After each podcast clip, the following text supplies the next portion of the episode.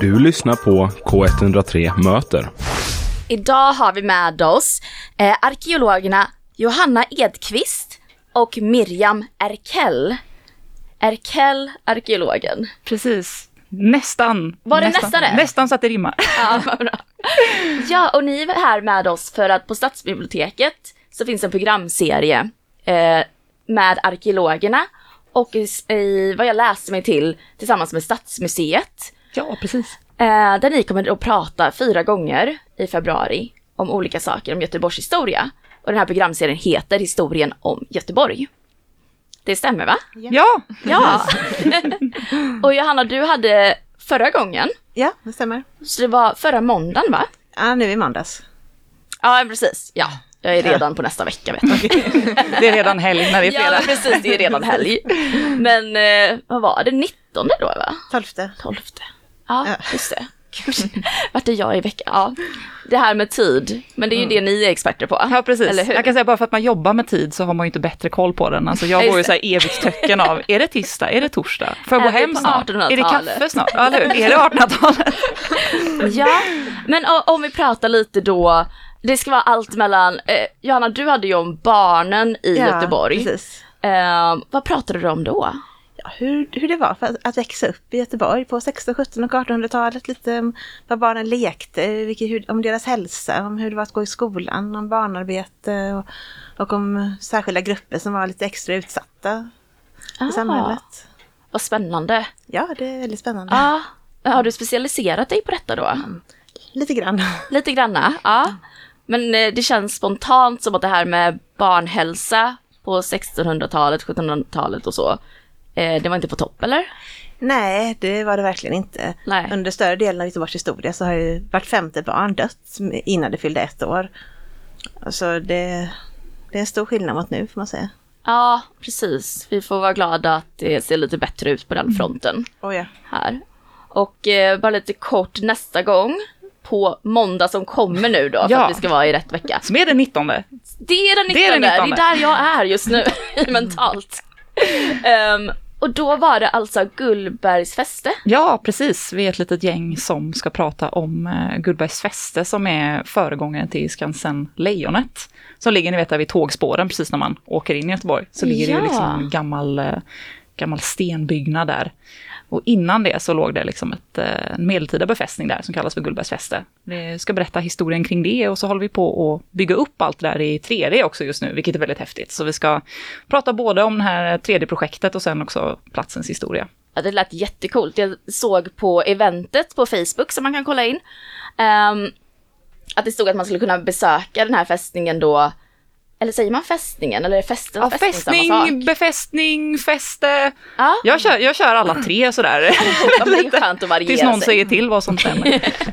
Och då kunde man alltså gå och besöka den fast utan att lämna soffan stod det. Ja, precis. Det är ju den här 3D-modellen som också är VR-kompatibel. Eh, så Så man kan, om, man, om man har turen ha ett VR-headset. Eh, ja, tanken är att vi ska kanske gå ut med det här till museer och sånt där också. Eh, så man kan gå dit och sen få gå runt i den här modellen liksom.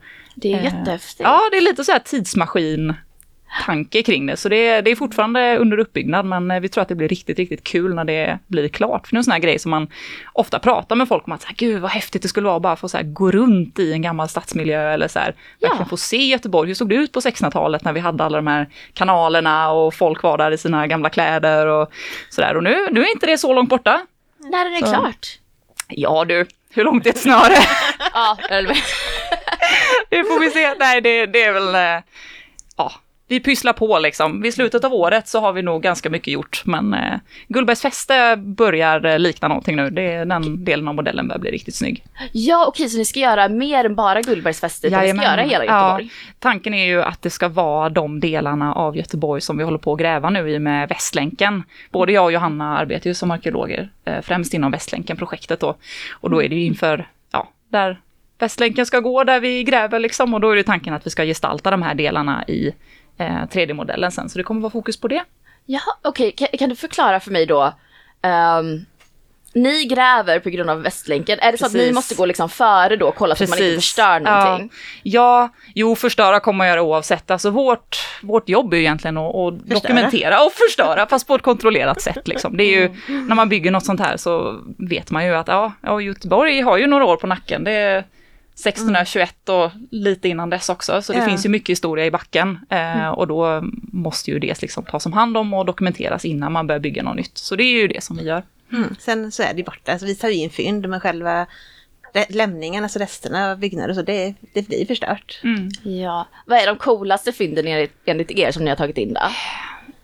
Ja, gud Johanna, du får nästan börja. Jag kommer inte på någonting. Skeppsvrak. Skeppsvrak, De, ja. de tog vi inte in i, eller vi tog, vi tog in dem först men de dokumenterade sen så fick de slängas. Så att de var väldigt miljöfarliga, de var impregnerade med miljögifter. Men att hitta dem och gräv, undersöka dem, jättehäftigt. Absolut de häftigaste Mm. tycker jag då. Hade man miljögifter förr? Nej, de är nyare.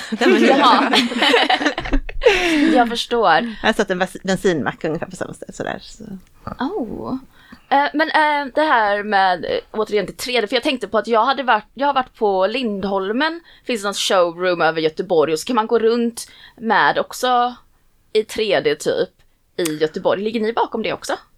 Eh, nej, det gör vi inte. Jag hade ingen aning om detta. Vad spännande. Det får. Ja, den var lite laggig dock, så jag tänkte att okej. er kanske är lite bättre. Ja du, det, det, det får vi se. nej, men det är ju, det är ju väldigt liksom eh, i tiden att jobba på det här sättet också. Det är också ett ganska billigt sätt att eh, liksom gestalta och återuppbygga saker istället för att ta tillvara på alla stenar och, och bygga upp forten någon annanstans så gör man det digitalt istället. Så det, jag tror vi kommer se mer av sånt framöver. Så vi är nog inte de enda som är, som är på det här. Nej, men hur tar man sig till den här, eh, det här fästet då? Ja, man tar spårvagnen till, åh gud, vad är det, borta vid Olskroken där. Aha. Och sen eh, får man gå liksom under, det är ju tågspår som går förbi där, så man går liksom under och sen kommer man upp. Ja, för jag till- tänker att det är mycket industri och så, att det är lite Ja, så här, jag bara, ser du, det är väldigt inbyggt är det. Det är inte sådär att man kan eh, springa dit barfota. Men eh, man kan absolut ta sig dit och det är ju väldigt häftig utsikt också. När man Oh, är ja. på den platsen så förstår man ju också hur den har varit liksom, strategiskt viktig i Göteborgs historia. Det är liksom en kulle med bra utsikt över liksom, älvutloppet och sånt där. Och det är ju därför som det har legat befästningar där så länge. För att det har varit ett bra sätt att, att kontrollera närområdet på. Älven gick också högre upp på den tiden. Mm. Så, mm. så det såg lite annorlunda ut. Då. ja just det. Ja, har landskapet förändrats mycket i Göteborg? Ja, verkligen. Det har det ju. Ja. Alltså man har ju gjort älven eh, djupare och smalare så man har fått mer land. Så att säga. Och sen har man ju alltså, byggt, byggt ut pirer och hamnar och sånt. Det de är ju konstgjorda liksom. Mycket av, det, av själva strandlinjen är ju konstgjord. Så. Mm. Mm. Och själva Göteborg ligger ju på väldigt, väldigt sank mark. Så eh, man fick ju börja med att anlägga kanaler och annat för att liksom få bort vattnet. Så det var kanske inte bästa platsen att bygga på egentligen rent så eh, stabilitetsmässigt. Men man löste ju det. Man brukar väl Eh, säga, bygg inte hus på en sandig strand. Nej, Jag tänker på söndagsskolan. Men alltså jag hade ju kunnat fråga hur mycket som helst. Jag såg det här eventet och bara, jag måste gå på det. ja det måste du göra. Så, och det måste ni också som lyssnar. Och nästa gång är alltså på måndag den 19, inget annat datum. Och så är det nästa måndag efter det som... Ulf Ragnesten från Stadsmuseet kommer att prata. Eh, vad sa du? Ulf Ragnesten från Stadsmuseet kommer att prata måndagen efter det. Just och då var det om vikingar i Göteborg. Ja, gravar som man hittat inne i centrala Göteborg. Jättespännande Det verkligen. är jättekul. Och eh, nu måste vi tyvärr avsluta denna, men ni får gå och lyssna mer om eh, Göteborgs historia.